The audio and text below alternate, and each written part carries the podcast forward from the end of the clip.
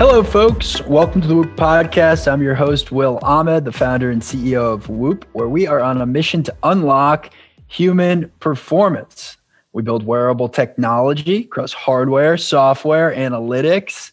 It's a full blown membership that is designed to tell you everything about your body. And if you use the code Will Ahmed, that's W I L L A H M E D, you can get 15% off your Whoop membership. We got a great episode for you today.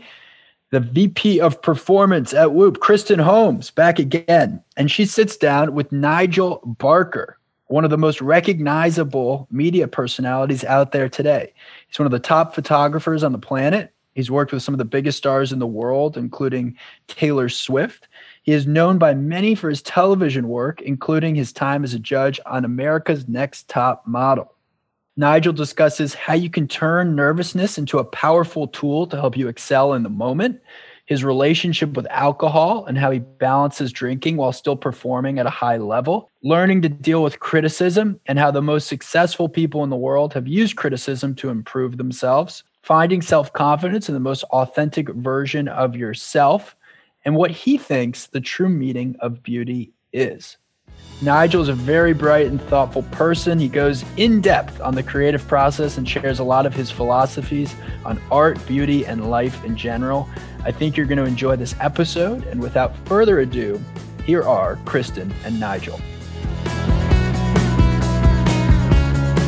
Our guest this week is Nigel Barker. Nigel is a creative force and literally at the very tip of the spear in terms of his influence over pop culture and in his pioneering work in the industry of fashion and TV.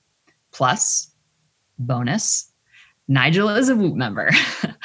On this podcast, Nigel and I will dive into the pleasures and pain of creative life, being an artist versus doing art, and the connection between creative mastery, physiological data, and psychological states. Nigel, welcome. Wow, thank you very much. I, you know, we're going to discuss all those things. The way you describe them, they sound so sort of technological. I'm not sure I can keep up, but um, I'll do my best.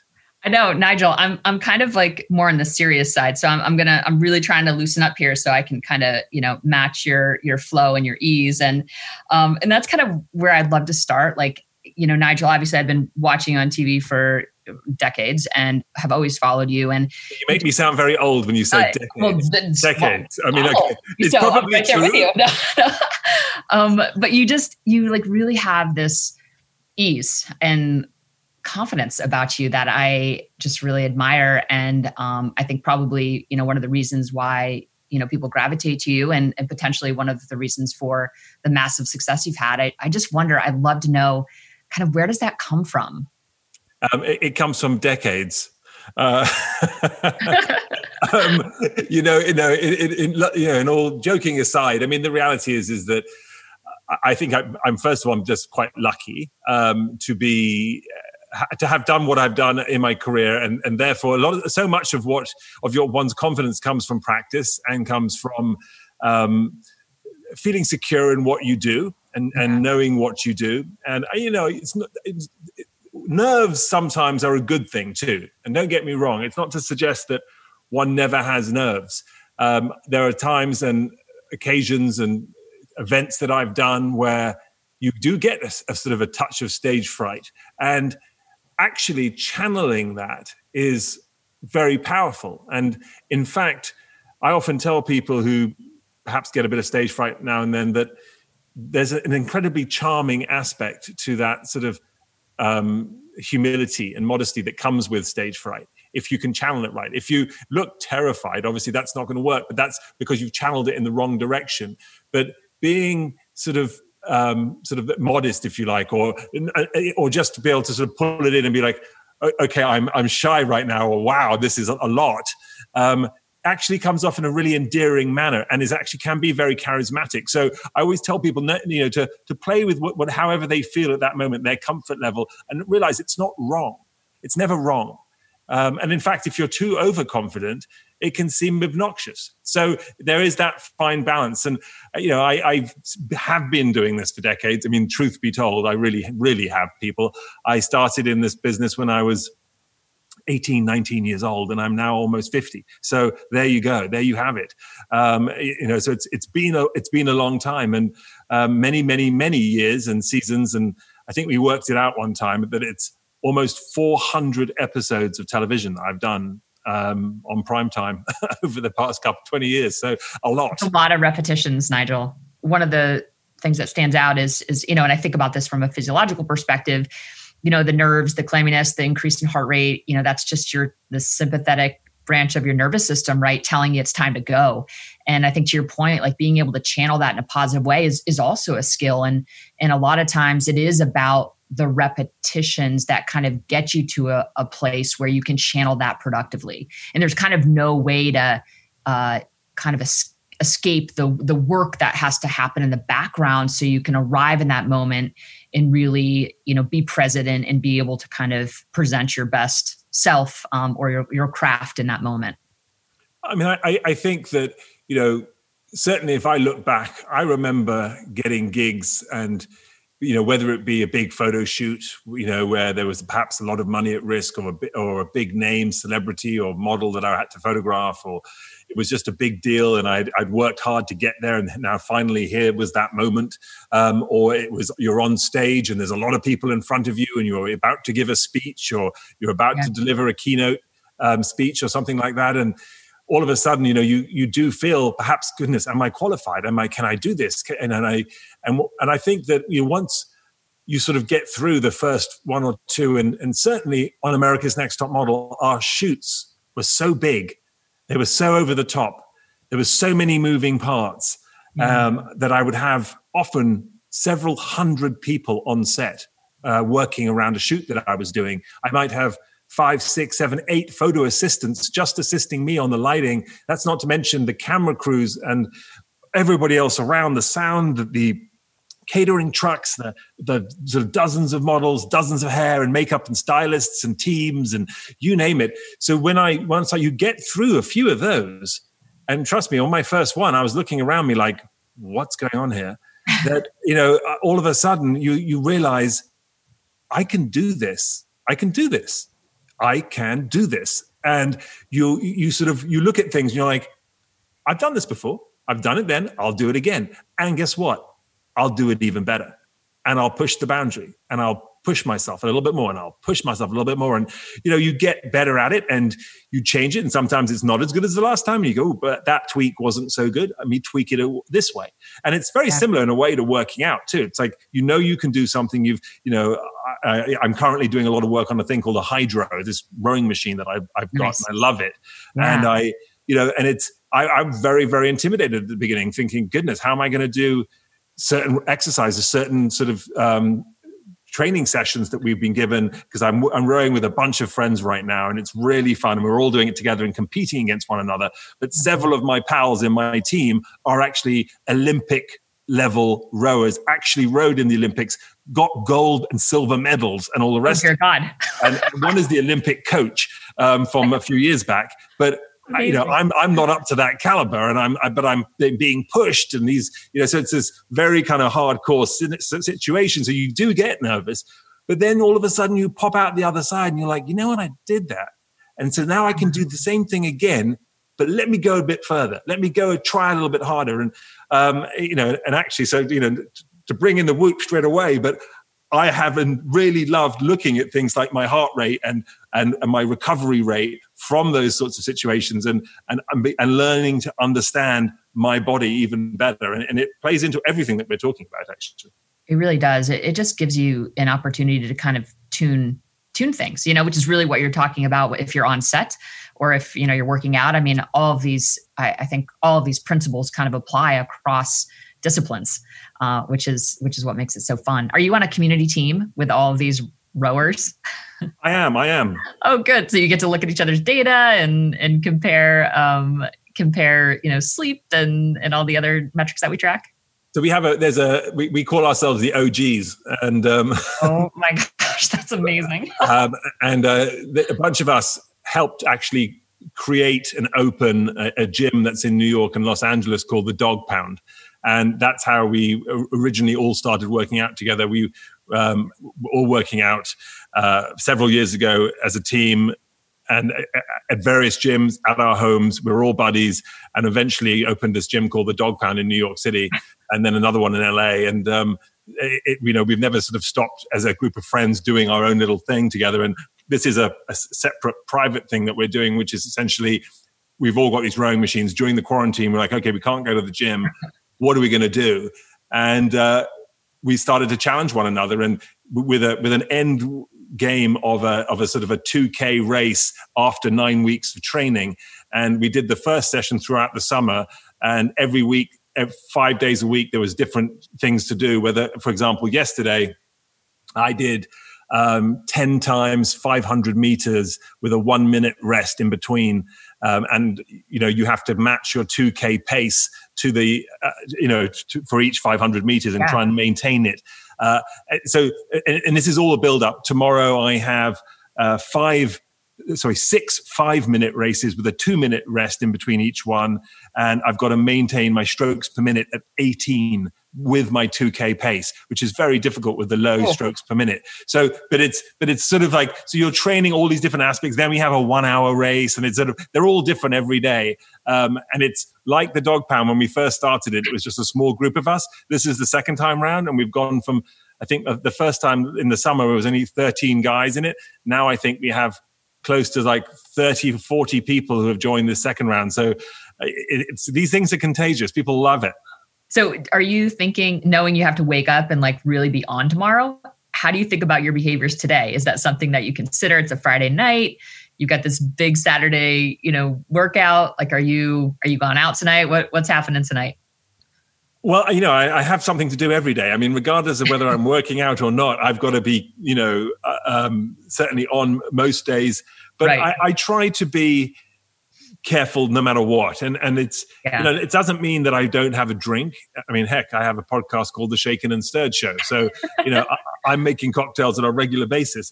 But right. it's you know, but it, but that but that's the whole point. It's not about stopping. It's about living, right? Yeah. Living one's yes. life. And moderation is a big part of it, but it, that doesn't mean you don't partake.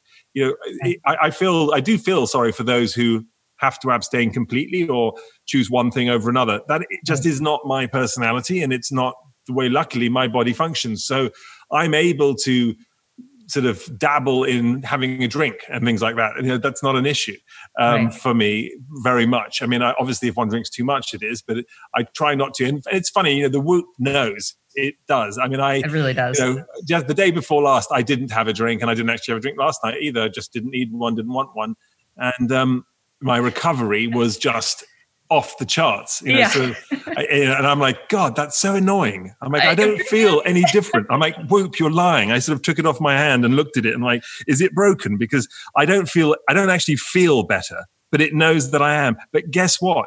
I then did my race yesterday and I got a PR. I got a personal record, right? So the whoop was correct. And whether I was psychologically convinced that I was obviously going to do so much better because the whoop, whoop, told me I had recovered yeah. and was primed for exercise, or, or, whether I, you know, I seriously was, which clearly I was because I, I did it and it wasn't easy. Right. Um, the, you know, but it was, it's, it, it's funny. You do start to learn, but I, I didn't realize just how much, you know, um, sleep I needed or didn't need or how much hydration I need I needed and um, you know the effects of alcohol or the effects of stress and all the different things that one does in one's life and how that all adds up. When you look at your sleep how much you know you think you slept but how well did you sleep?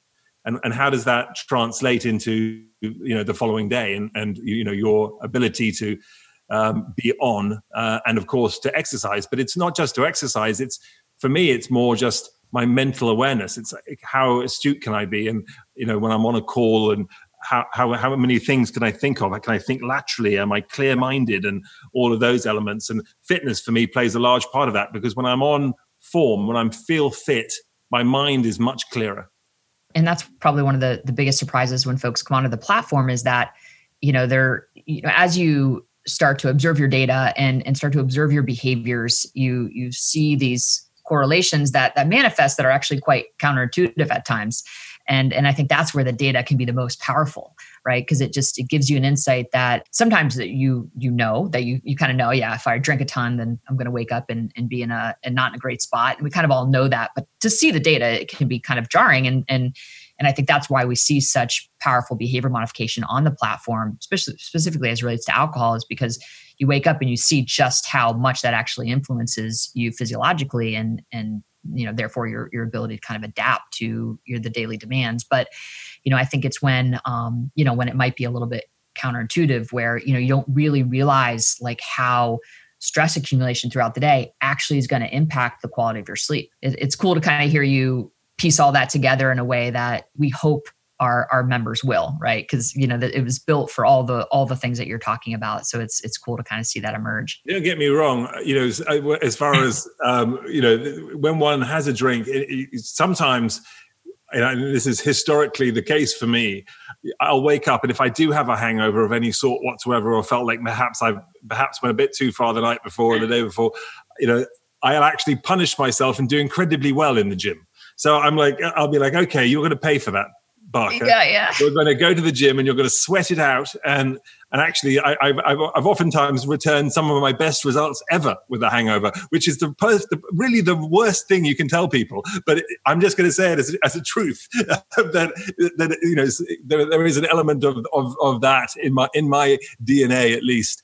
But um, you know, there's no denying that if you can, you know, certainly listen to your body and know when to say no, know when to say yes, and to realize. I mean, you know, I've recently started taking probiotics, for example, and yeah, I um, it's funny. It was like my body just asks for them, and there are days that I don't take them, and then all of a sudden I'm like, I really want probiotics, and it's and I don't have stomach aches or anything like that. It's just I need to be balanced, and and I and I have a plant based diet anyway, so it's but I it's it's very interesting just trying to really be in tune and listen like what do I want to eat? What do I want to do? And you know not that I need a drink because it's five o'clock somewhere. It's like no actually do I want to drink? No I actually don't want to drink. I don't need a drink. I'm quite happy having a glass of water. Great. Well I won't have a drink then. That's fine. Because we, we're such creatures of habit and custom and tradition that oftentimes we'll just have a drink because it is drinking time or it's friday mm. night or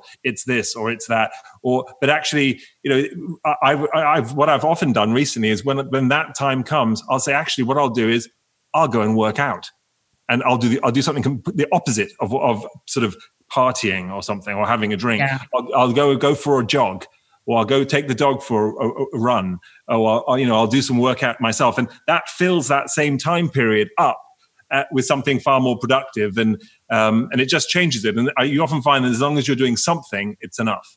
Yeah i think that you know awareness it, technology can can foster that. You know i think i think some folks are scared of being so aware that it it you know can make you anxious and and and there are that can happen but i i do think there is a, a, huge opportunity for technology to just help you understand what what it is that you need to focus on and actually how to be more in tune with your body. Um, to your exact point you know like you you know it just elevates your awareness. It makes you more conscientious. It, it makes you you know think about how you're adapting or not adapting to to certain things that you're doing in your life. And um, when you start to pay attention then you start to actually give your body what it needs. Uh, and i think that's a that's a really powerful uh, a point that you make you know? I mean there's so much that we can learn from you. Nigel i i am astounded by just the the sheer diversity in your career. As i was kind of putting together this podcast and doing some research i, I kind of knew the fashion photographer and judge and your history in tv you know you've authored two books. Is that correct? Two? That, yes that's correct. You've authored two books. Um, you're obviously a, a spokesperson. You have a podcast. You've you're a filmmaker. You have a furniture line, right? And a fragrance line? Correct. I mean, and you're a formal model. So you have just had this like unbelievably diverse career. How do you, I just would love to hear about just the process you go through for making decisions, right? Like these are, you're doing a lot of different things. Many of these things overlap. You know, you talk about being incredibly busy, incredibly busy. You're, you know, you have a, a family, you have a partner, like you, you know, you have this this really full life. Talk us through how you go about saying yes and saying no? Like, what does that decision process look like for you? Well, I don't say no very often, is the truth. And, and that's in large part because I, I don't see the point in no very often. Uh, the, the, most of the time, I'm intrigued. Um, I'm interested. I, am in in general, I'm fascinated with life itself. I'm fascinated with everything that life has to offer, and I don't want to set limitations for what I can do or should be doing, or what people think I can do or should be doing. And and, and you know, the, if you live life right, then hopefully, and you don't, you know, I don't know, say no to too many things that you won't have any regrets when you look back. And, and I, you know, so there have been things in my life, for example, even at the beginning when it was sort of having an opportunity to do top model, yeah. I had never been on really on television before at that point. I was completely green to the whole situation. And, and it was something I had to learn from the ground up. And I watched myself as I was doing it and thought, oh God, I'm not very good there. And that didn't look very good. I didn't know what I was doing. I, I but I learned and I tried to continuously improve. And I'm still doing all of those things with everything, whether it's podcasting or book writing or anything else. But at the same time, you know, for example, when I started my furniture, the, the sort of long story short there was I was originally working as the photographer and uh, creative consultant and director for this company Art Van in the Midwest, uh, who is one of the they were one of the largest furniture uh, manufacturers in the U.S. And um, I had shot several campaigns for them and their catalogs and all the rest of it. And I was sitting down with Mr. Van himself, and he was asking me about what my concept was for the new season and new furniture collections that were coming out in the fall and what I wanted to do and what my if I had any big ideas. And I sort of said to him slightly cheekily, I said, Well, what I would really like to do is my own furniture line. And he looked at me and he said, Sorry, what? And I'm like, and he said, No, no, no, I'm talking about our furniture lines, the collections we have. What are you talking about? And I, I was like, I, I know. I said, But what I would really like to do is my own furniture line. And he said, "What do you What do you mean?"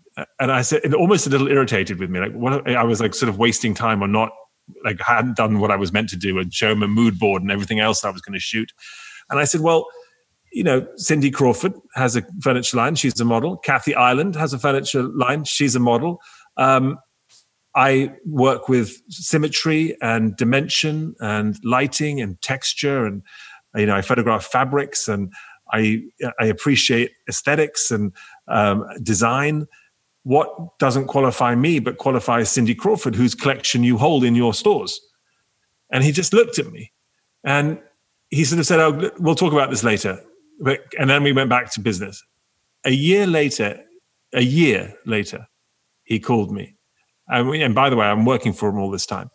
And he said, do you remember that conversation we had where you said you wanted to do your own collection? I said, Yes. He said, Well, we proposed it to the group and everybody wants to do it. And, and it was just the most extraordinary feeling. And I can tell you when I sat in this room, which we had created for the photo set in this old house, and I was sitting on my furniture with my photographs hanging on the wall in this room with two books in front of me, including my New York Times bestseller. And I'm like, what is happening right now? You know, this, this is, I had to pinch myself. It was this sort of a little bit of a moment where I'm like, okay, I can do this, people. I can do this. And I've got to believe in myself. And, and here we are. And it's sort of that in itself, that sort of manifestation of, of thinking what you want to do, putting it out to the universe, and then just, you know, going after it bit by bit, inch by inch, you know, until you actually make it a reality. And by the way, it may not ever actually manifest, but something else will come along in the meantime, and you may go off at an angle and a tangent. But if you don't try, if you don't think outside the box, if you don't go for it, if you don't push that boundary, you're never actually going to, you know, really do anything. And I, it's very easy to sit back and wait, but that's just again not in my, in my, it's not my way. I guess I just wonder like all of that to me seems like it requires an incredible amount of of, of focus and and deep work. And you know how do you bounce from these different projects and kind of keep yourself on task? How do you think about that? How do you maintain your attention? Like what what's the how do you organize yourself in a way that enables you to produce such quality that's very, very sweet of you to say, but I, I, think it's first of all, I'm you know to be honest, I'm, I'm not a one man team, right? So or a one man band. You know, I, I have great people who work for me and with me. Delegation is incredibly important. Having mm. people you trust and love and care uh, uh, around you who also trust and love and care for you uh, simultaneously is very important. So I've had many people who have worked for me, who work for me, um, who have been with me for years, and I mean over ten years plus, many of them, um, some even longer than that. And um, my wife uh, works with me um, side by side and has done for 25 years plus. Um, this is actually our 26th year together and our 21st year of marriage. And there's a, you know, an incredible sense of um, security in that and trust in that. And it, it, makes you very powerful and have direction because your, your, the focus that you mentioned is, is, is there and it's like a razor. And she is also very good at keeping me on point and reminding me of what I need to do. And, and, and I have always tried to practice sort of compartmentalization. And whenever I'm doing something, at that moment, you have my full consciousness, you have my mm-hmm. full attention. Everything is about what I'm doing at that moment. Um, and I've always tried to sort of sort of think that it's about being present in the moment, and mm-hmm. it is about quality, not quantity. And, mm-hmm. and so, you know, if you can put all your attention on what you're dealing with and not be sort of trying to talk to someone while looking over their shoulder or do something a project whilst thinking about something else and and the the concept of multitasking for me there's uh, I, I get it but at the same time I I'm I'm sort of one for sort of saying I'll do this right now and then I'll do that and then I'll do that I won't do three things at once and, and again, that's just the way I am. And some people multitask very well, but I, I'm a sort of a compartmentalizer and I'm like, I'm going to do this piece, this piece, this bit. And each one, I'm 100% in. And, and, I, and I say that to people. It doesn't matter how much you pay me. It doesn't matter what I'm doing. If I say I'm doing it, you've got me 110%. And, and, and otherwise I'm just not in at all. Yeah, I think you know in my in my role at Whoop, I, I have an opportunity to work with many of the the best performers in in the world across you know various disciplines and and i can tell you that i have yet to come across anyone who proclaims to be a good multitasker so i do think there is is something about focus and being able to direct your attention and your thoughts and and success. So i think i think there is a linear relationship there that we can all um, so take away. It's not multitask focus. For those of us on the outside I, I think our perception is that you know the industry that you are in is you know really competitive and a bit ruthless. Is that an accurate characterization or is that just kind of what we think we see on tv and what we think we read i mean I, to be honest i think it's even it's harder than what anyone imagines to be mm-hmm. honest I, I think that you know that it's look and again it's always different for everybody and, and as even when if you look at a famous actor or a new star that you've never heard of that's all of a sudden the star of a new movie or what have you oftentimes when you look at their background and their history you'll find out that they are sort of the son of some famous actor or director or they are sort of hollywood royalty type of situation right. and it's not that unbelievable that they they made it but in the fashion industry it's a little different you know, people really do sort of go from rags to riches. Eh, you know, it's almost as if you either hit or you don't hit. And so I think that that's the hard part is that we all know that there are sort of a finite number of stores on the high street and that there are and we and big brands and certainly when it comes to designer labels it's an incredibly expensive thing to get into and yeah. and start doing so that the, the amount of risk doing it and you think of all the students going into it and trying to make it and all the rest of it there's only so many job positions at the top and right. as far as photographers go, you know, there's very few positions at the top. So I, my thing, my aim was never to be just say, and I say just, I don't mean it as if to say be condescending and suggest that being just a photographer isn't enough. But it was more, I didn't think that I could fulfill what I wanted in life from photography because I was concerned that there probably wasn't going to be enough of just one job for me. Right. And I remember seeing and learning myself from a couple of photographers. One guy called Peter Arnell, um, who's an advertising photographer, and another guy was a guy called Fabrizio Ferri, uh, Italian photographer. And Peter Arnell created his own marketing and advertising agency, and you know one of the things he did was buy the billboard space up up and down Houston Street in New York City. And um, if anyone wanted to advertise there, they had to use his ad agency. And then he was the photographer who shot it all. So he created work for himself just by doing, you know, thinking outside of the box. Mm-hmm. Um, meanwhile, you know, Fabrizio Ferri started opening photo studios all around the world called Industria. And um, he even started his own clothing line and he, he ended up with his own airline even. Um, but he, they, this, these are people who started to think of all, all, all, sorts of other things within the industry and the business that, that they could be a part of, they could put their name on.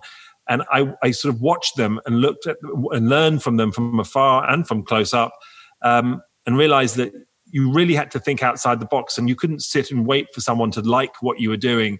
You had to make it happen, which is the reason why when America's Next Top Model came around, there was actually an element of a risk for me to do it. But I also thought to myself, this was a very unique moment. There was no social media at the time.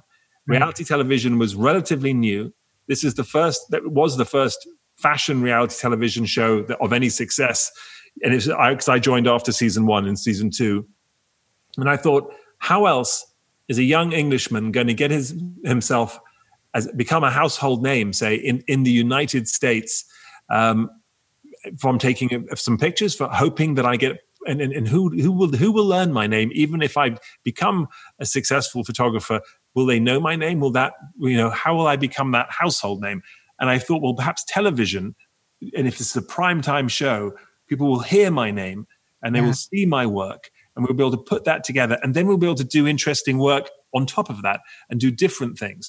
And you know that was really my aim very early on was to try and cement that. Nigel i don't think people like actually appreciate the fact that you know when you joined america's top model there were very few reality tv shows right? And that actually while it sounds like oh yeah i'm going to be on tv everything's going to be great that was actually a risk.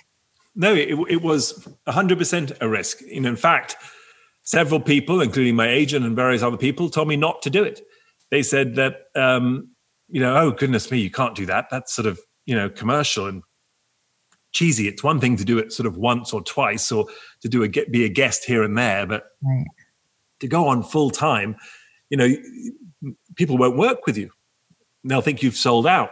They'll, you know, you'll be a laughing stock and all of these sorts of things. And and I did sort of, you know, think about it for some time. And I, I remember thinking to myself, you know, like, well, that is true, but this, you know, that could happen I said, but at the same time, I really did like what Tyra was doing. I, I liked the concept of opening up the fashion industry to the world and explaining to them what it was about. And the fashion yeah. industry didn't like that. They didn't like the fact that this exclusive club was being showcased and opened up and how we did it and what we did and you know what it could look like and they they felt i think they felt like it was an intrusion they felt um, humiliated perhaps. They even felt that it was a mockery slightly where you know we might joke about it and whereas people take themselves incredibly seriously you know the reality is it often is a bit like zoolander i mean the fashion industry.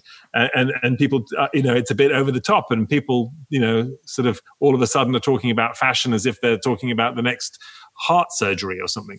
And, and you know you sort of have to have a sort of a check of of oneself at that moment. And you know, I sort of thought to myself, the I could feel for whatever reason the world was changing, and if nothing else, you know that unless you actually go out on a limb, if you don't take a risk, if you don't trust your intuition, if you don't listen to your body and your mind and the world and try and be at one with the zeitgeist of what is going on at that moment in time and plugged in then you, you then you're not really there and you're not going to be able to really make a difference and i just could feel it was like a train coming from a far away the ground was rumbling and i could feel that whatever was happening, the status quo was about to change, and it was no longer. This was no longer going to be acceptable, and the people were going to want things differently than they had in the past. And um, it, and, I can't. It's hard to put your finger on it, and it sounds a bit over the top even when I describe it like that. But look what happened. You know, Top yeah. Model went from being a show on UPN, sort of cult show with a small following, to being the number one show on prime time in the United States um, on a Wednesday night, eight o'clock. Um, we syndicated and had over 100 million people watching the show on a weekly basis worldwide in over 100 countries. And, you know, it, we became the number one um, show sold out of the United States, beating out Baywatch and Sesame Street, for goodness sakes, um, which is quite something in its time. You bring up kind of process. I mean, one of my you know memories of of the show is you know just the kind of visceral reaction I would get, you know, watching people deal with criticism and rejection, like really intimate feedback about their person.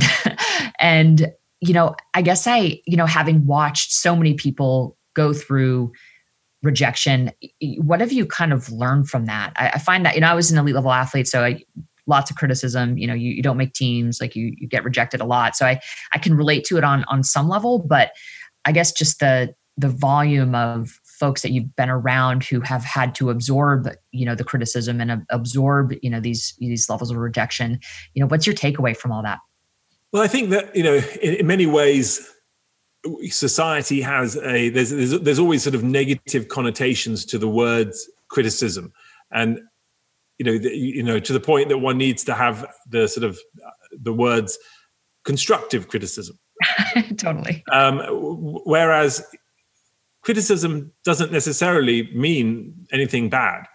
It, it, we are all overly sensitive a lot of the time anyway to hearing anything being discussed about how we performed, our form, the way we are, the way we do anything um, that it, we immediately feel awkward, and and that goes back to the sort of com- the, the confidence issue, right? And you know, and understanding that you know perhaps if someone gives you some advice or a critique or criticism, that um, one can may, may learn from it, and and also to realize too that it's also just that person's opinion, and it doesn't always mean that they are wrong or right, right? So um, you have to sort of take it and absorb it and learn from it and realize. You know, so somebody might say it's too big. Somebody might say it's too small. They say it's too thin. It's too dark. It's too small. It's too this. It's too that. It's it. All of these things ultimately, in the end of the day,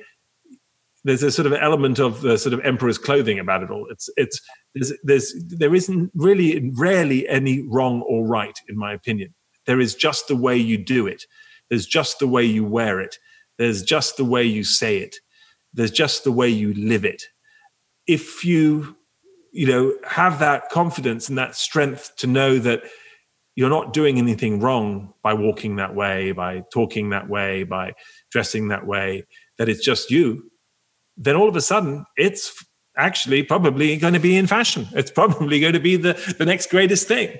Um, it's, it's, it's, it's, people often say, oh, it's like je ne sais quoi. I don't know what it is. Right. I, I, I, know not what that is. And it, it's, it's a, it, it, it is a sort of a, almost a, a mystical kind of thing, but it's it really isn't though. It's a sort of you know I see it, for example, in my daughter who is incredibly confident and will do crazy things with her hair and silly things with makeup, or she'll just say something crazy or do something, but she says it with such pizzazz and confidence. And she knows that she's loved and she's surrounded by people who love her and care for her. And, you know, that that is incredibly powerful in her. And she will just walk into a room and talk to anybody and everybody. And she, ever since she was a small girl, she would be able to walk onto an elevator and look at an adult woman and say, Oh God, I love the color of your lipstick what color is that? It suits you so well and totally disarm an adult.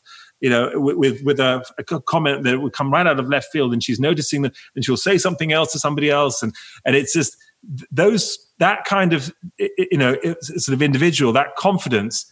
It it, it it's it, you know it's not that she's perfect, but she's the sum of her imperfections, and all of that when it comes together makes her an incredibly powerful individual. And um, you know that is something which I always hope people get from those things. And you know, you watch on shows like Top Model where it isn't always the winner who wins, and oftentimes people who got knocked out earlier are the ones who are the ultimate winners because they have whatever it is inside of them to not necessarily take it to heart, but to learn, to grow, and to not give up. And you'll see them rise to the top. It's just perhaps, you know, the top is, they're going to reach that top at another point in time, not perhaps that moment right there, but also what is the top? You know, there are so many versions of where you're headed, and it's really up to you where you want to be.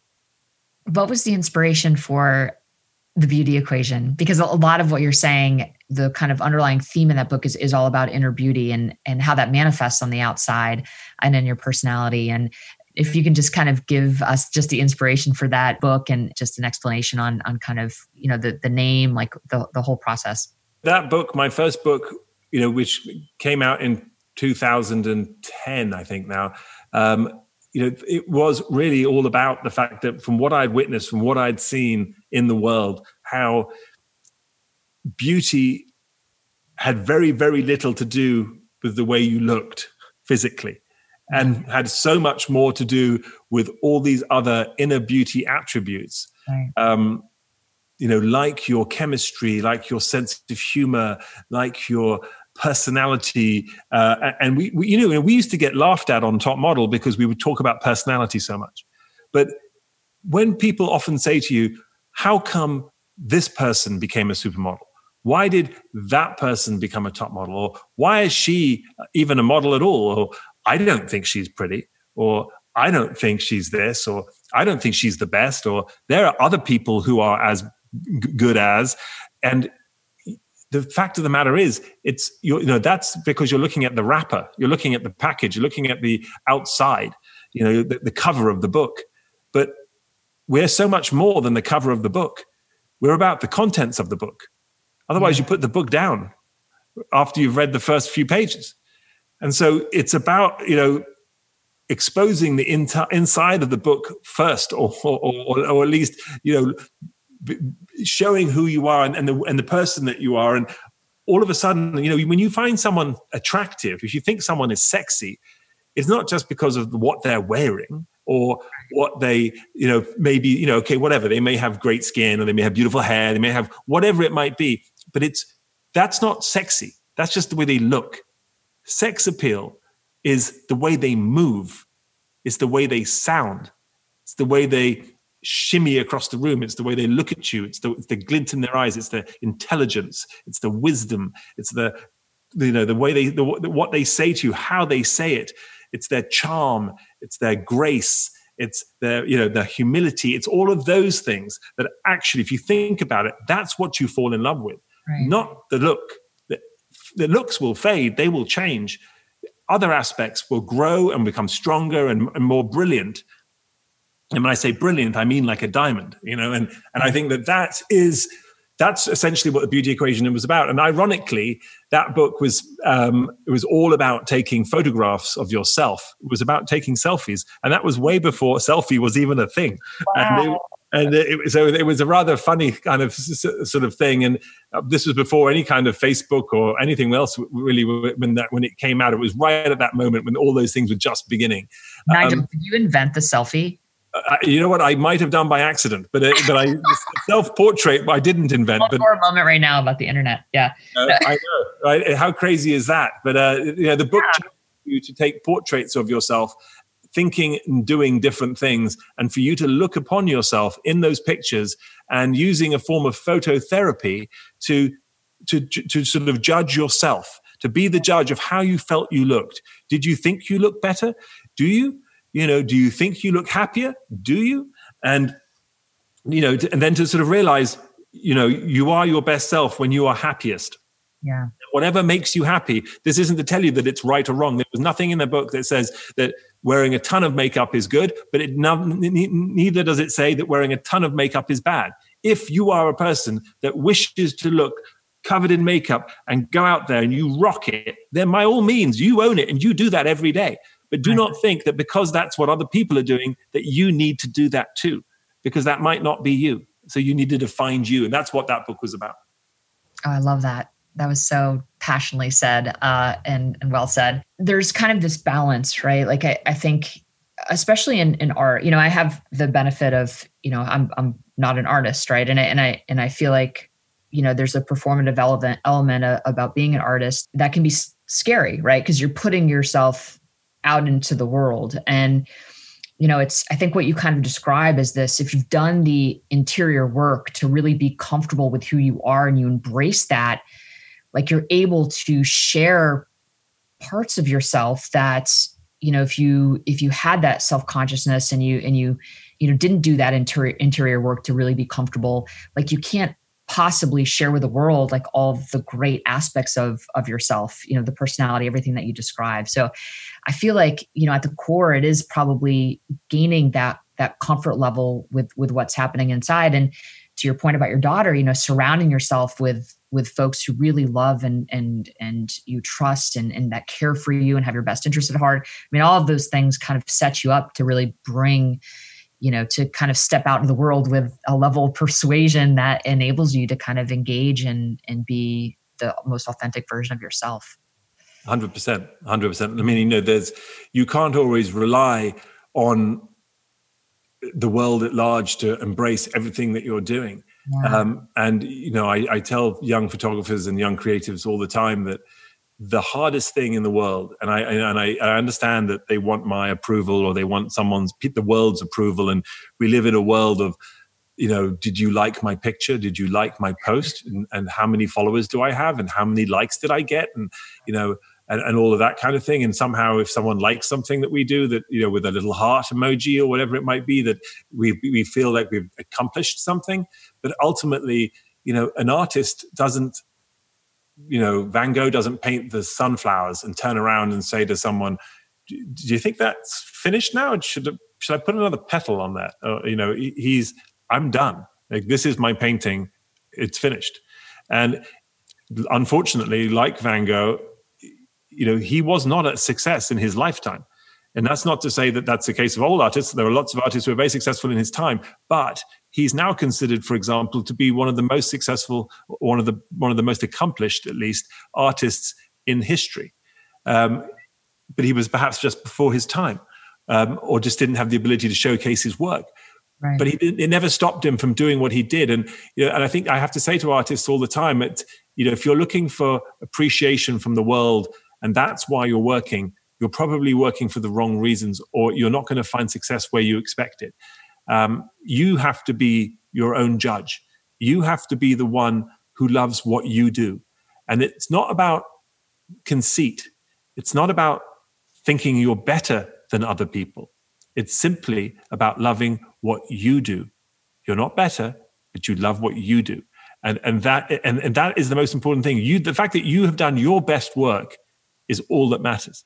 And if, and that's the thing. And it's not it's not easy to get that through to a lot of people. And it's not easy for me. I mean it's a constant mantra that you yeah. have to tell yourself um, that you have done your best and this is what i've uh, achieved. And people will knock you and they'll, they'll say nasty things but they will also love you. But again you have to somehow take both sides and not be over you know, uh, don't think too much when people say you're fantastic, but don't think too much when people tell you that you're not fantastic. You know, you it's you have to believe and know who you are, and that is this constant quest of being one with at one with oneself, and of course, is probably the meaning of life at the end of the day. How can people find you? What's the best? You know, I know you've got an amazing website that's super cool. You've got your podcast. You know, where where do you want people to go to kind of follow your work? Well, really, there, as you mentioned, we do have a lot of places. My website is nigelbarker.tv, where you can probably connect with all the things that we do. And if you are a social media person, I'm pretty easy to find because I just go by my name. Look me up, Nigel Barker, and you will find me um, on most platforms. And uh, you know, but we, as I mentioned, obviously on the website, we connect with people, we connect with a lot of the other creatives, and we are always looking for the next fun both partnership and collaboration and just fun, interesting project. So I'm always encouraging people if they have an idea to, to, to knock on my door and let's see if we can't make it a reality. Oh, I love that. Um, that's a nice open door for many. Hopefully, they take you up on that. Well, thank you for sharing, uh, just for being so generous with with your time and and your insights. Um, this was just such a fun conversation. And I think a lot of just incredibly powerful nuggets of, of wisdom of you know how to think about your, your body and, and how to think about your behaviors and relationships and building businesses and making choices. I mean you covered so much so really appreciate it.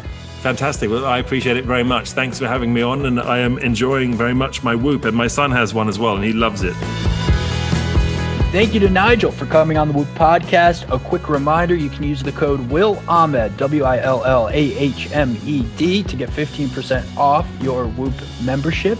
You can follow us on social at Whoop, at Will Ahmed. Stay healthy, folks. Stay in the green.